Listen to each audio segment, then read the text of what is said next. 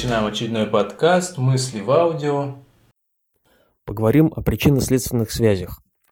Когда человек сталкивается с какой-то информацией, знанием концептуального или мировоззренческого вида и принимает, усваивает это знание, то затем следует такой процесс в психике, когда человек пытается найти подтверждение. Это вполне нормально. Подтверждение может быть найдено не только в окружающей жизни, в практической, по принципу практика критерий истины, но и в других источниках информации. Но поскольку в случае с принципа практика критерий истины практика является следствием истинности какого-то утверждения, то и в случае с другими источниками информации человек автоматически воспринимает это именно как следствие.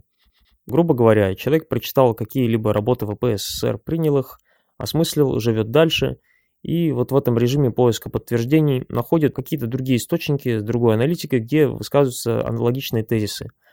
Он может воспринять это как подтверждение, то есть как следствие. Но на самом деле эти источники могут оказаться в обратной связи. То есть могут оказаться не следствием, а одной из причин написания тех же работ. То есть авторский коллектив мог читать в свое время в том числе и этот источник и какие-то тезисы из него принять для себя верными и использовать в дальнейшем. И также можно пример привести, например, человек освоил знание о системно-ролевой психологии, а потом, например, прочитал какое-нибудь художественное произведение, например, Сергея Лукьяненко рассказ, и увидел, что там явно иллюстрируются некоторые типы интеллектов, конкретно комбинации типов интеллектов. Может возникнуть впечатление, что это делалось специально для того, чтобы проиллюстрировать. Хотя можно, конечно, и специально задаться целью и писать художественные произведения для иллюстрации каких-то принципов.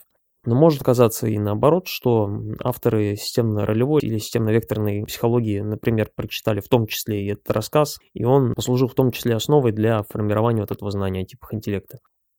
Кроме того, еще эти ситуации, эти, значит, события могут оказаться на вообще разных уровнях просто вот этой ветки причинно-следственных связей. То есть они могут где-то там далеко иметь общий, допустим, корень, какой-то общий узел, от которого расходятся эти ветки, а сами оказаться на одном уровне иерархии. То есть ни одно не является причиной или следствием другого.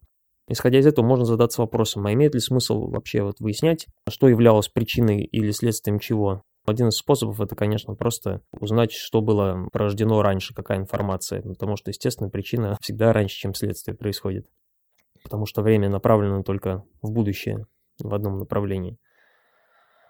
И, соответственно, есть ли смысл это узнавать, есть ли смысл э, накапливать эту информацию и сводить ее в какую-то общую базу, либо же можно оставлять все как есть, чтобы это было достоянием каких-то отдельных индивидов, и эта вся мозаика не скапливалась где-то в одном месте – либо все-таки это кому-то может пригодиться, и это, возможно, стоит делать. Это был подкаст «Мысли в аудио». Всего доброго.